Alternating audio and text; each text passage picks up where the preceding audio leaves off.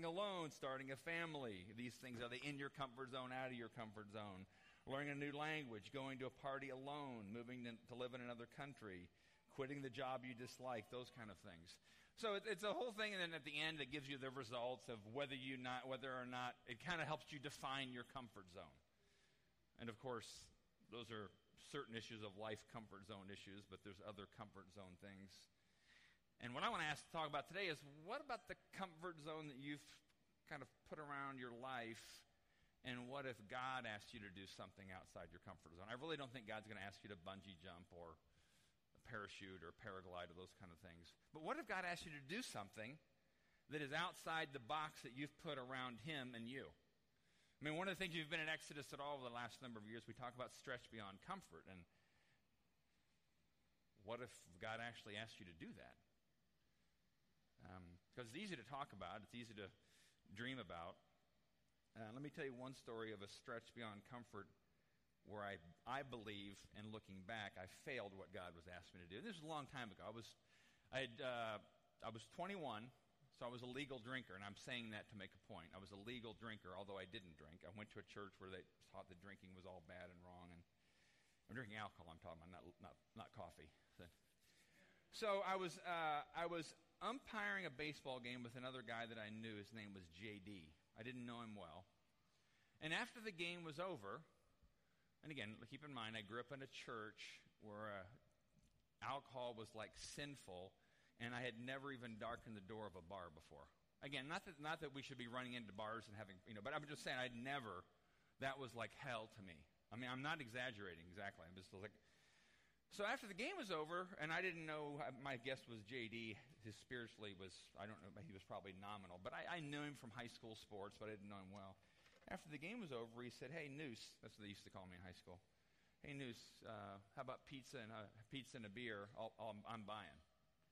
Well, as soon as he had said beer, everything inside me went up. And I'm just, and I thought, okay, this guy's never reached out to me in friendship before, but he seems like he wants to talk but he, if he would have said pizza and Coke, I might have said yes, but he said pizza and beer, and he mentioned the name of the bar he wanted to go to.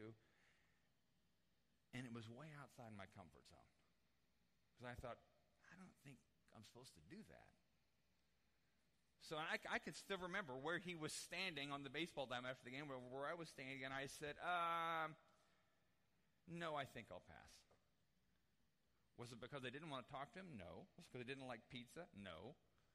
It was simply because I had this comfort zone that was pretty tightly defined, religiously tightly defined, and I thought, I'm not comfortable with that. But I've thought about that over the years, and I've thought, I, I wonder what the guy wanted to talk about. I think he wanted to talk about life, things. I think uh, our family was well known in the community as Christians, and I, and I look back and I think, I think I missed something there because I was stuck in a comfort zone that I defined for God, God didn't define for me. And I think what God loves to do, we're going to look at a story today. We're going to, you look at many stories in the Bible, God's blasting our comfort zones away. And I'm not just talking about alcohol or things like that. He's always asking us to do. He's always asking people to do things that are uncomfortable. And we love it when we read about the stories of Gideon or Abraham or Esther and all these people. But when God says, okay, now you go outside your comfort zone, we tend to like, eh, not sure I want to do that. So I've been doing a series, and I just did it just like a three week series called Hear and Respond. It's another phrase you hear a lot at Exodus. Seems like the Bible seems to define successful people in the eyes of God, not in the eyes of the world or even the eyes of the church, but in the eyes of God. Successful people are those who hear the voice of God and respond. Jesus said, He who has ears to hear, let him hear. Uh, always, always, always, the all stars in the Bible are those who heard from God and then responded. They weren't super duper Christians beforehand, but they got superstar status or Hall of Fame status because they were ordinary people who heard God ask them to do something that was way outside their comfort zone and they did it. That seems to be what God has value on pretty highly. So today we're going to look at uh, Acts chapter 10. A few weeks ago we did Acts chapter 8 where Philip was asked to kind of go down to talk to this Ethiopian eunuch, which would have been outside his comfort zone. Two weeks ago, we talked about Ananias was asked to go talk to Saul, and at that time Saul was a known persecutor of the church. Ananias tells God, God, you're crazy. I'm not going to go talk to that guy. Nobody does to Christians. But God sent him out of his comfort zone anyway. Ananias obeyed, and now we have Saul becomes Paul, the Apostle Paul. All because one ordinary person, Ananias, was willing to go outside of his comfort zone when God sent him. So today, Acts chapter 10, another, and it's interesting, 8, 9, and 10 all, all include these comfort zone conversations God has with people.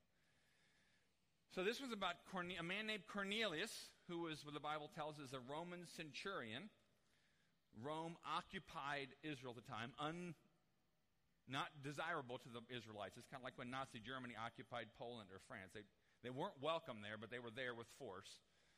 And this particular centurion would have overseen probably 600 soldiers.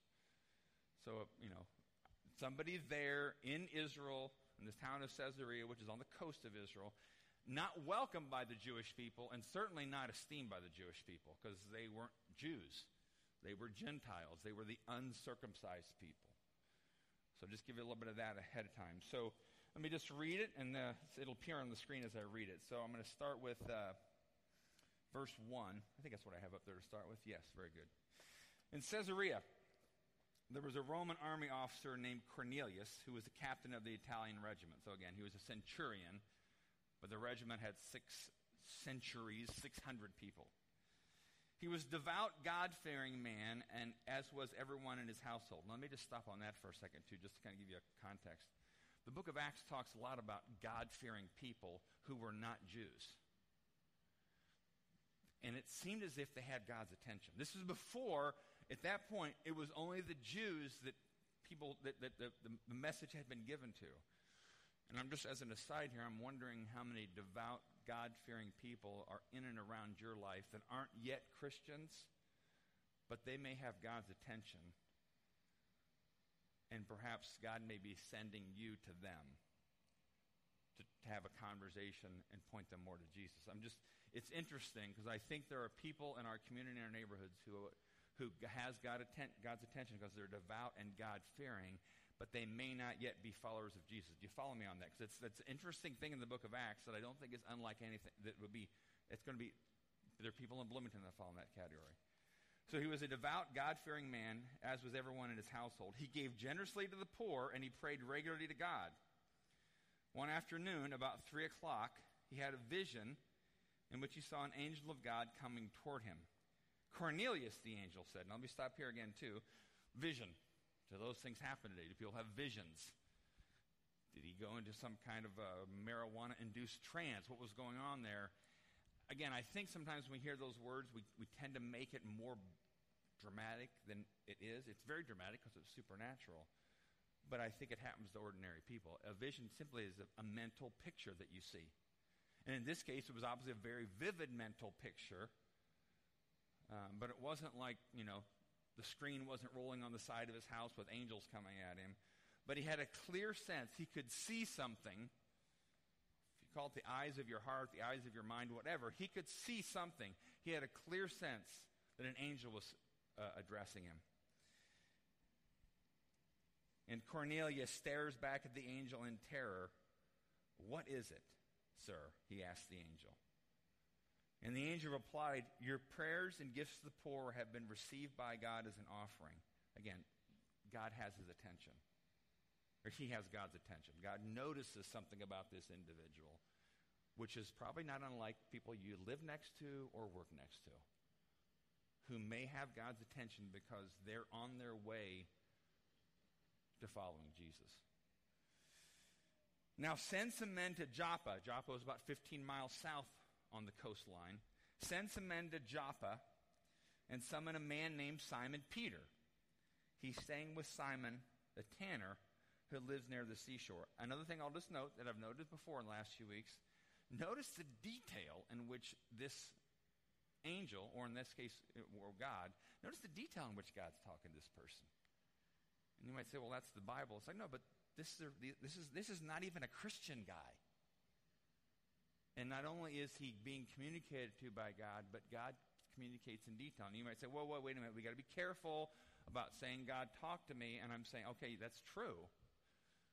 But let's not throw the proverbial baby out with the bathwater. I do think God can speak to any of you in that kind of detail. I mean, he's saying, go to this town, go to this guy's house. He even tells him that Simon is Simon the tanner. He works with leather, and Simon Peter is staying at that house. It's incredible the detail. And again, you, be careful. You know, we can't be presumptuous about God saying things to us. But that doesn't discount the fact that God can and does speak to us, sometimes in very specific terms. As soon as the angel was gone, Cornelius called two of his household servants and a devout soldier, one of his personal attendants. He told them what had happened and sent them off to Joppa. All right, so they're heading on to Joppa. So that's kind of scene one of, this, of what's happening here. Cornelius has this vision. An angel says, God's noticed you. Go 15, go 15 miles south. Go to Simon the tanner's house. Look for a guy named Simon Peter. The house is on the seashore. Okay? So he does this. Okay, here's where the comfort zone comes in for someone else. Of course, that was outside of Cornelius' comfort zone, but we're going to focus on the next part of the story, uh, which is Peter. The next day, as Cornelius' messengers were nearing the town, Peter went up to the flat roof to pray. Peter, as you know, was one of the disciples.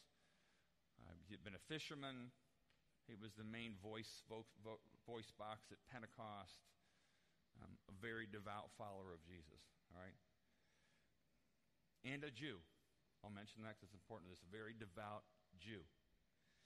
The next day, as Cornelius' messengers were nearing the town, Peter went up on the flat roof to pray. It was about noon. And he was hungry. But while a meal was being prepared, he fell into a trance. He saw the sky open and something like a large sheet was let down by its four corners. Okay, let's talk about trance trance may have been similar from what we understand, maybe like a vision. He, again, it wasn't like a, a, a trance induced by hunger pains. We don't know. I don't know who said. Maybe he was. Sometimes you have those half asleep dreams and you're half napping and resting, or you know, if you're like me, sometimes when you pray, you start falling asleep. I don't know. We don't know exactly how it happened, but again, it's something that I believe can happen to ordinary people because I think God communicates in ways like this. Always consistent with Scripture, never violate Scripture. But anyway, Peter has something he's experiencing, and he sees this happen. Here's what happens. He saw the sky open, and something like a large sheet was let down by its four corners. In the sheet were all sorts of animals, reptiles, and birds.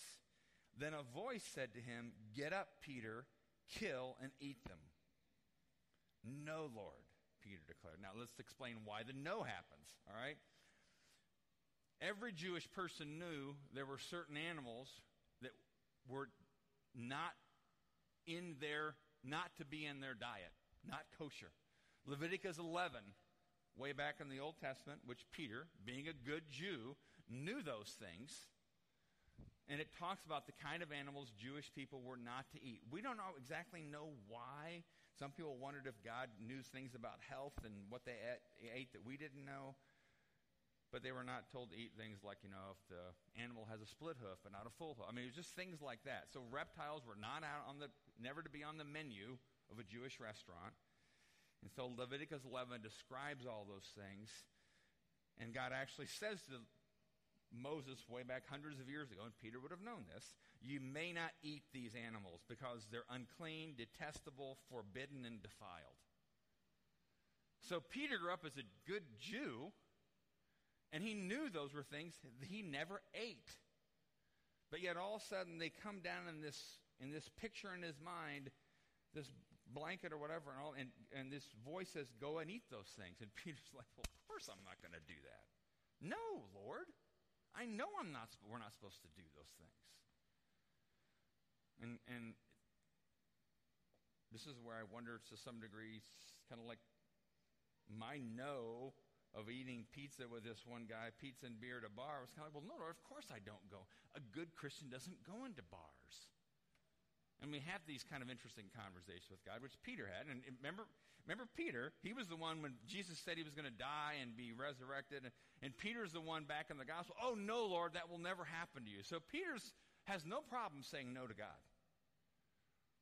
Like most of us. no, no, I wouldn't do that. No. But Peter says, No, not going to do that. I have never eaten anything that our Jewish laws have declared impure or unclean. So I'm devoutly religious. Come on, God, you know that. This is a test? Are you testing me? But the voice spoke again Do not call something unclean if God has made it clean. The same vision was repeated three times. Then the sheet was pull, suddenly pulled up to heaven. Peter was very perplexed. Understandably so, because he's trying to figure out okay, I know the Old Testament. In that case, it was just what they knew as the known Bible. And I know I'm not supposed to eat those things. I mean, it's like detestable, defiled. But now this trance, this vision I have says, eat it. Says he was perplexed. What could the vision mean?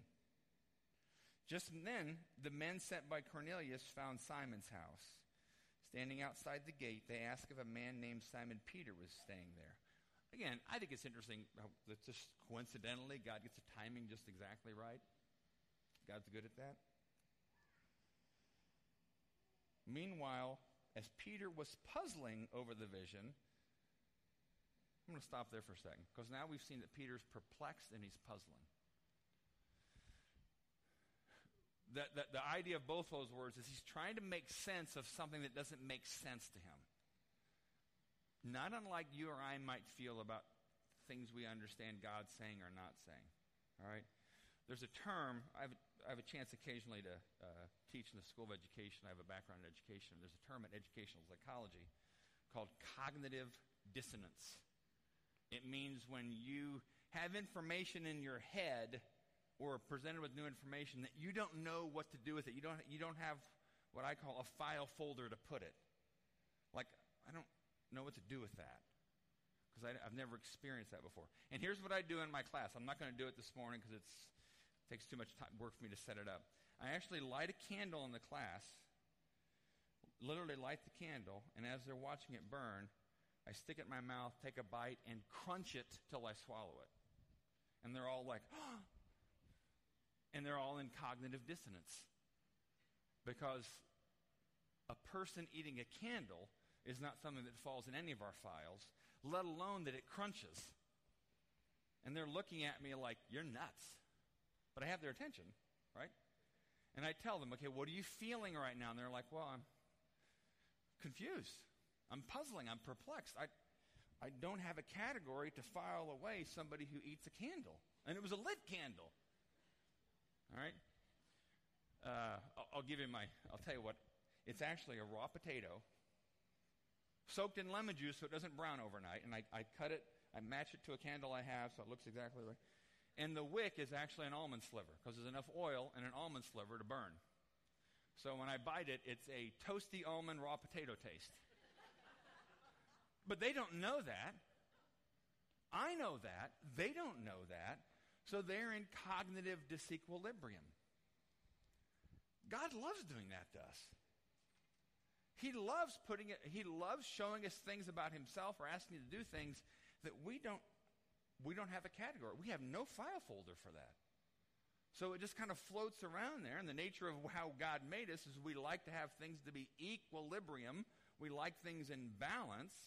So we've got to make sense of it. That's what, that's what Peter's going through. He's perplexed. He's trying to make sense of something he doesn't, because it's confusing to him. Like, you told us not to eat those things. So I don't understand. And, and Peter would have also known, give you some other background here too. Peter would have also known some things that Jesus said about Gentiles, which were sometimes described not by Jesus, but by the Jewish world in the same kind of terms of detestable and defiled and so when Jesus called the 12 disciples, one of whom was Peter, Jesus actually said to them, Don't go to the Gentiles as Samaritans. Only go to the people of Israel. Now, he wasn't being derogatory. He wasn't calling them detestable. He was simply saying, right now, go to the Jewish people. Explain to them about Jesus. Don't go to the Gentiles. But then later, Jesus heals a centurion's servant. So it's a Gentile, and they're probably like, and Jesus actually said,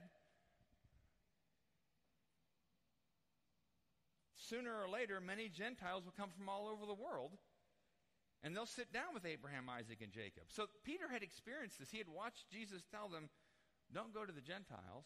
He'd also watched Jesus heal a Gentile and say, hey, many Gentiles, they'll come, they'll, they'll hang out with Abraham, Isaac, and Jacob. They're going to be with them. And I'm sure at the time they're like, we don't know what he means, forget about it, let's go eat dinner. So all this time, and Jesus even said to them, this is all from Peter's past experience. It's not what goes in you that defiles you, it comes what comes out of you that defiles you. And the Bible says that, that Jesus is making it clear to them that all foods are clean. And so all these, and let me get a quick aside there too. People often argue, debate about uh, what of the Old Testament has to be obeyed today, and I'll just be kind of clear and blunt. That kind of comes up in the whole issue of homosexuality, and I'm not going to talk a lot about that. But if something is repeated in the New Testament or not explicitly um, ended, then it does continue. Like, for example, Jesus is ending the Jewish dietary laws with that statement. It's not what goes into you that makes you defile, what's go out of you. Thus being, Jesus declared all foods as being clean. So often people will say, well, that's part of the Old Testament about the whole sexuality thing. But yet it is repeated by Paul in the New Testament. So if something is repeated or affirmed in the New, it's something that God intended to be part of all time the things that were ended, the dietary laws, because often people will say, well, if you're going to say this about sexuality, and I, again, there's no, this is not saying this, the, using the words detestable or defiled, but I'm just saying sometimes we get confused about how to interpret the new with the old.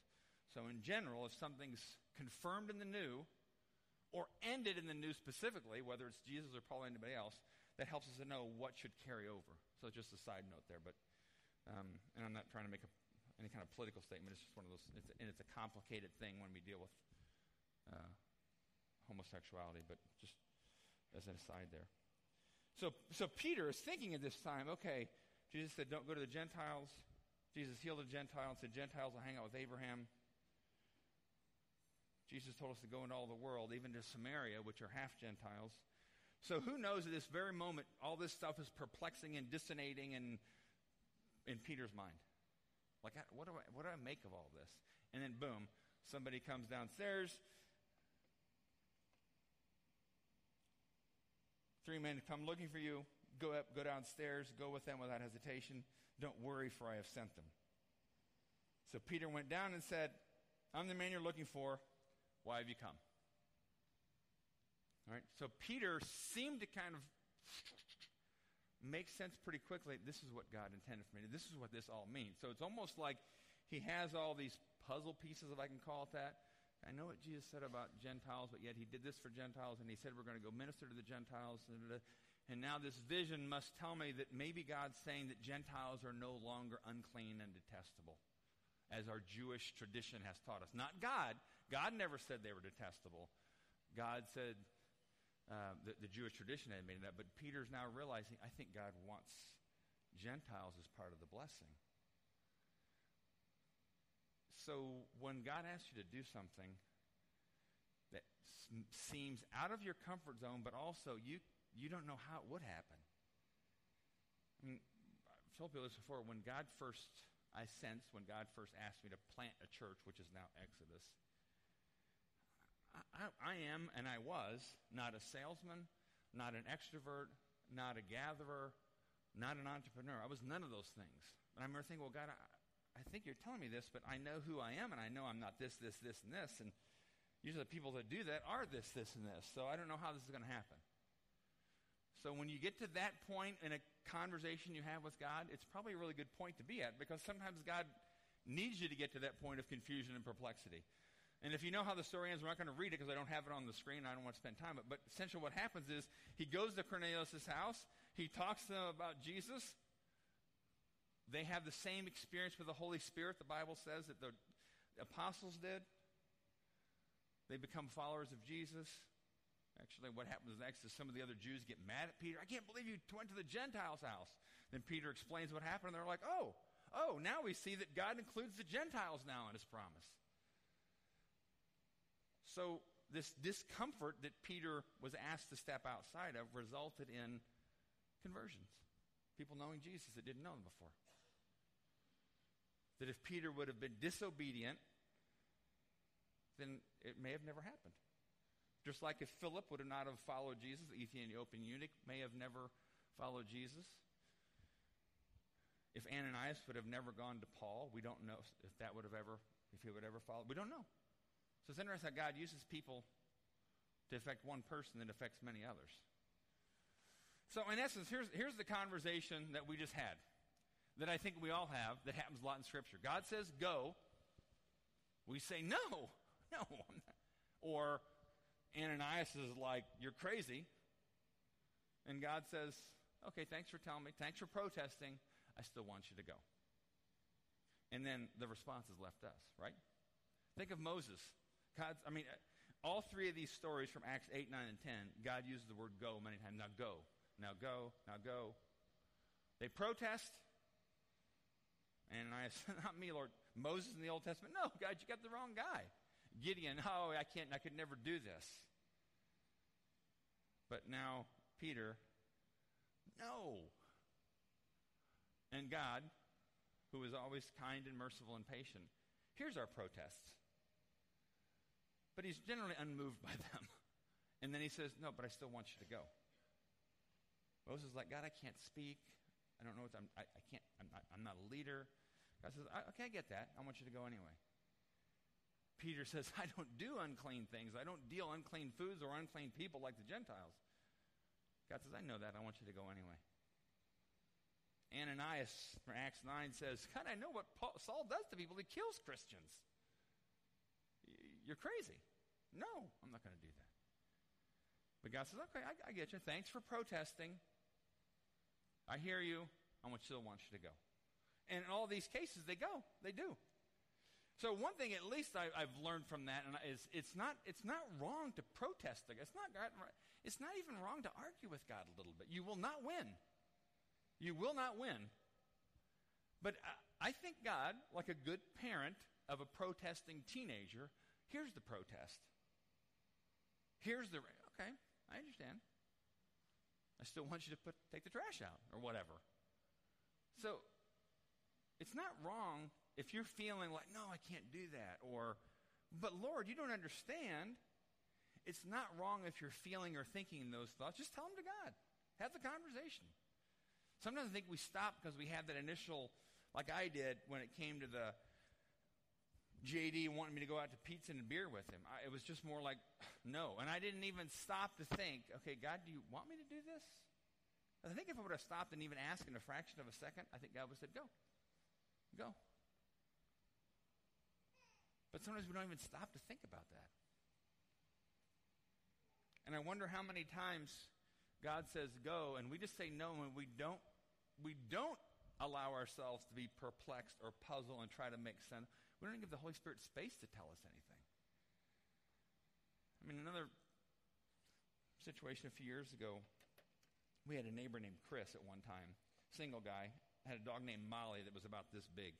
But that's really not important to the story. But um, he came to our house one time to help me, and he was not a Christian. He knew I was a pastor. I think I had some, he was an electrical engineer, and I had some question about my dishwasher. I try to, I try to fix my own appliances. I'm, I got about a 10% success rate. But, so I thought I'd get an electrical engineer that had one of those gadgets, something, something, something kind of meter. And I thought, okay, he can help me out. And I, I had a time frame because I only had like an hour to get help from him because then I had a window of opportunity to go out and buy a Christmas present for Kathy. It was a couple weeks before Christmas. We had multiple kids at the time, and my time was precious. I knew that was my plan for the day fix the dishwasher, go get a present for Kathy. So we fixed the dishwasher. So I'm, you know, how you kind of socially, you're grateful, and anything other things, but you're hoping, I, you're hoping, please leave. Please go back home now, Chris, because I need to go to the store.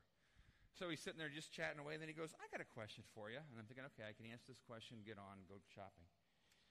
Why did Jesus have to die? I'm just like, oh, man. I want to go shopping, God? Can I, can I give him a quick answer? Can I tell him we'll talk about it later? And I had this conversation in probably about a half a second with God. No, no, no, no, no, no, not now. I had a plan for today. I felt like God said, No, I, I, this is my plan for the day. So if you can go to your plan or you can go to my plan, you have a choice. And you, we do have a choice. And I protested for a couple seconds in my head with God and kind of trying to figure out when can I go to shopping. And I think it was maybe like two or three days before Christmas, so I really had procrastinated, which was my fault anyway. And I thought, okay, I give and engage in the conversation. Now, did Chris become a Christian that day? No. He moved away, and actually we found out later we think he'd followed Christ later. So I don't know if my conversation had a part. Of it. Maybe it did. Whether it did or didn't is not my responsibility, it's God's responsibility, but I feel like my responsibility at that time was okay, this was not part of my plan. That was my discomfort. It wasn't like a religious scruple. It wasn't like he was asking me to go drink pizza and have pizza and beer. It was simply outside of my time frame comfort zone. Which sometimes that's the comfort zone that God pushes you out of. And that's where God says, go. And we're like, no, no, no, no, no. I wanted to do this today. Or God may want you to do something for a neighbor. Go into a, you know, have a conversation with a neighbor. Have a, do something kind in the name of Jesus for a neighbor that might cost you money. And you're like, well, God, that's like $200. What do you mean? I don't know. I don't know what God's calling you to do. And I'm not talking about God calling into a conversation where you feel like you have to feel this guilty pressure to share the gospel with them, because God knows how to orchestrate conversations. God knows how to orchestrate you serving somebody in kindness and just doing an act of kindness toward them motivated by the Holy Spirit that will disrupt your schedule and disrupt your comfort zone. But I don't think it's a random coincidence that in the book of Acts, at least in those three chapters, and there's other places, but those three, three different individuals were called outside of their comfort zone to interact with people who were outside of their target zone, and these people all became followers of Jesus because they were willing to step outside their comfort zone, protest, complain to God, tell God you don't understand. But still, when God persisted in saying, no, go, go, go, they went. Um, I'm going to ask you now, before we pray, I'm going to ask you just to think about who in your world right now, neighborhood, in Bloomington, in Bloomington, if you live here, neighborhood, or somebody in, in your, if you, you know, live in Spencer or Martinsville or wherever, uh, neighborhood, somebody you know that is not a follower of Jesus, that, that maybe you've thought about before and maybe even prayed for. I want you to just pick one person. I've got one, I've got one person in my mind. It's a neighbor. I haven't, haven't thrown a Bible on his front door or things like that, but I have thought about him and actually even said, God, I, that, he seems really far from you. This particular neighbor is actually calls himself a pagan, not, not in, in the pure religion sense, but he just never went to church his whole life. So who might that be in your world? Just I want you to think of a person or picture a person and what if God were to ask you to step into a situation with them where you would have to go out of your comfort zone, either in your time, your energy, or in a conversation for their well being? Maybe it is a conversation about Jesus, not forced, not guilt induced, but driven by the Holy Spirit. Maybe it's an act of kindness that comes from the Holy Spirit, not random, we're not doing random acts of kindness, Holy Spirit driven acts of kindness and goodness. What if God were to, would, would you interrupt your life and schedule and restru- restructure your day for that? Would you push past your fears? Mine was with the guy with the pizza and beer guy. It was more of the fear of, I don't know what would happen if I walked into a bar. Would I die? Would God strike me dead? I mean, I didn't really think that, but I must have thought something that would awful would happen to me. So sometimes it's the fear. I mean, Ananias had a fear of going to Saul's house because Saul killed people. Peter had a fear of breaking Jewish law and, and disappointing his peers, which happened, but he talked them and explained to them. So maybe it's fear, or maybe it's just like I was with the guy who wanted to ask about why Jesus died. Maybe it's just pure unbridled selfishness with your time. And you're not willing to kind of change that for the sake of what God wants you to do. Because you got your life figured out, it's working. And you want your time to work your way, That's, that's one of my reasons I'll say no to God. So let me pray, and then we'll take communion here.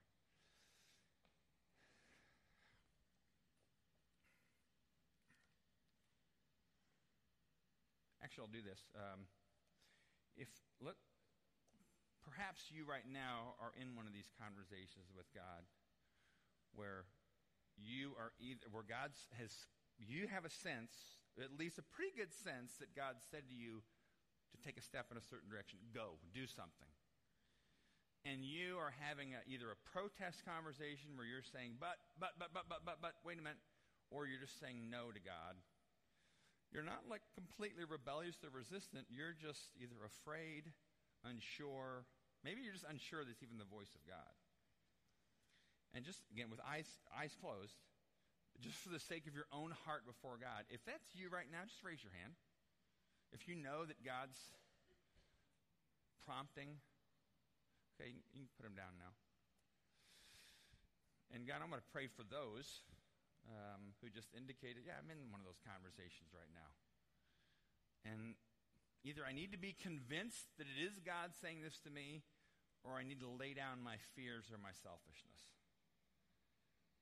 So, God, I pray for those people who right now are in the midst of that, uh, that you would, as we know you do, you would resolve that in a way and give them the courage and the grace to do what you're asking them to do. And God, if they need clarity, would you give them greater clarity? If they need courage, would you give them courage? If they need to die to self image, would you help them die to self image? And God, that's true for all of us because all of us will sooner or later encounter those kind of conversations with you. And a matter of fact, God, we invite those conversations from you with a little bit of fear and trepidation, but we invite those. We want to have those conversations with you. We want to live outside of our comfort zone because we believe that it's outside of our comfort zones where we find the life that comes from you alone, that we become alive, awake, and free. Our comfort zones right now aren't doing it for us in the way that we know you've promised us abundant life, abundant joy, abundant peace. So, God, we're going to invite you to send us out of our comfort zones in some way over the next days, over the next weeks, over the next months. And when that happens, would we know it's you? And would you give us, like you gave to Philip or Ananias or Peter, clarity and courage to do what you've asked us to do? And we ask this all in the name of Jesus. Amen. We uh, finish every Sunday with communion at Exodus. And uh, we do it not simply because it's a, it is a ritual, it is a habit, but anything, any ritual or habit is worthless if it has no meaning. But there's meaning here because the meaning is, but what we're saying is, we know we can't be those kind of people, courageous, loving, joyful, like Peter, Ananias, and Philip. We know we can't do that apart from the Spirit of Jesus being in us. So it's not like we have to do it all over again. It's a reminder. It's a mysterious but symbolic reminder of Christ in us that I need the Spirit of Jesus in me to be the kind of person who, when God says go, I may protest and argue, but if God keeps saying go, I will. But I, I know I need supernatural reality of Jesus in me to do that. That's why we do communion every week. So here's how we do it at Exodus. Um, We'll sing a few more songs. Jeremy will come up, lead us. As soon as we start singing, you're welcome to come on up for communion. We don't dismiss by rows. We don't check who's up or down. But anybody who would say, I want more of Jesus, I want more of His Spirit in me. And if there's nothing in your life where you're knowingly resisting the Spirit of Jesus, if He's already told you something, or if He said certain things in the Bible to us about what we do and don't do in terms of sin or not sin, those kind of things. If there's something you're clearly doing and resisting God, then it's to your well being not to take until you're willing to kind of stop resisting God. Um, again, we don't check on that who's up or down. We don't try to. But if you want to talk about it, we're open to talking about it sometime. But here's what we do: we, you'll come on up. We we'll offer you the bread. You tear off a piece. We offer you the cup, and how we do, it, we just dip it in the cup. We don't drink out of the cup. Just how we do it. And then you go on back to your seat while we're singing. But again, it's the invitation of Jesus in you um, to be able to be the kind of person that can be like a Peter or an Ananias or a Gideon or an Abraham. So let's pray. Jesus, we're grateful that you gave your body and that you gave yourself over to torture and death. And the Bible says, because you were obedient to your Father and then you were raised from the dead. And because of that, we know there's power available to us that comes from you the power of death and resurrection. That we now have your, can have more and more of your spirit inside of us so we can be more and more the kind of people that you designed us to be, full of the life and power that comes from God. And we ask this all in Christ's name. Amen.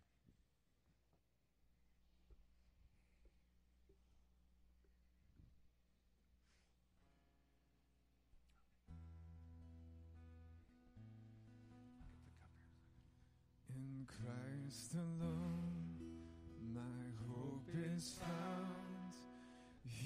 Is my light, my strength, my song. This cornerstone, this solid ground, firm through the fiercest drought and storm. What heights of love, what depths of peace. When fears are stilled, when striving cease, my comforter, my all and all, here in the love of Christ I stand. In Christ alone, who took on flesh, the fullness of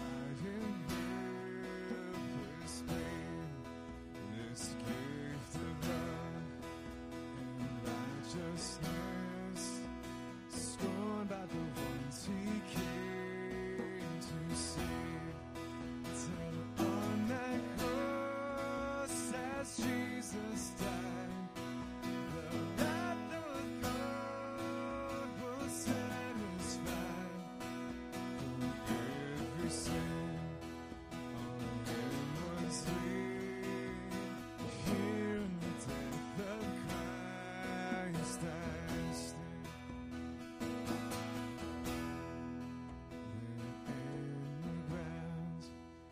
his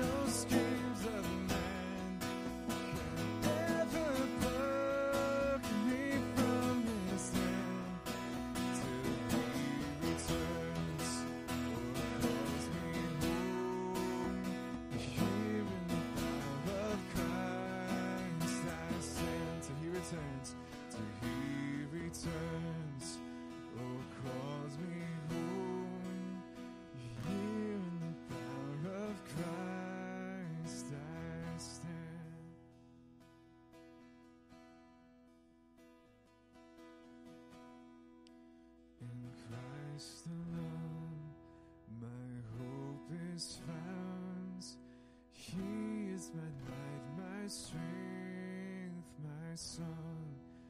This cornerstone, this solid ground, firm through the fiercest drought and storm. What heights of love, what depths of peace. When fears are stilled, when striving cease,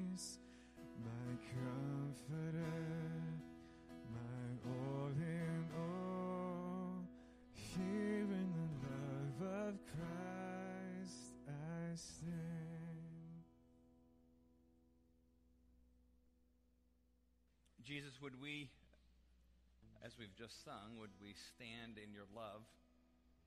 And by saying that, we also are asking if we could experience your love this week in some way. That we would know that you love us and that shame and guilt are washed away by the blood of Jesus. And so would we walk in your love? Would everything we do be motivated by love? Not by guilt, not by pressure, by shame but would we be motivated, as was Peter, by the love of Jesus in his life that you ask him to pour into others? And so, the same for us. And now, may the Lord bless you and keep you. May the Lord make his face to shine upon you. May he lift up his countenance to you.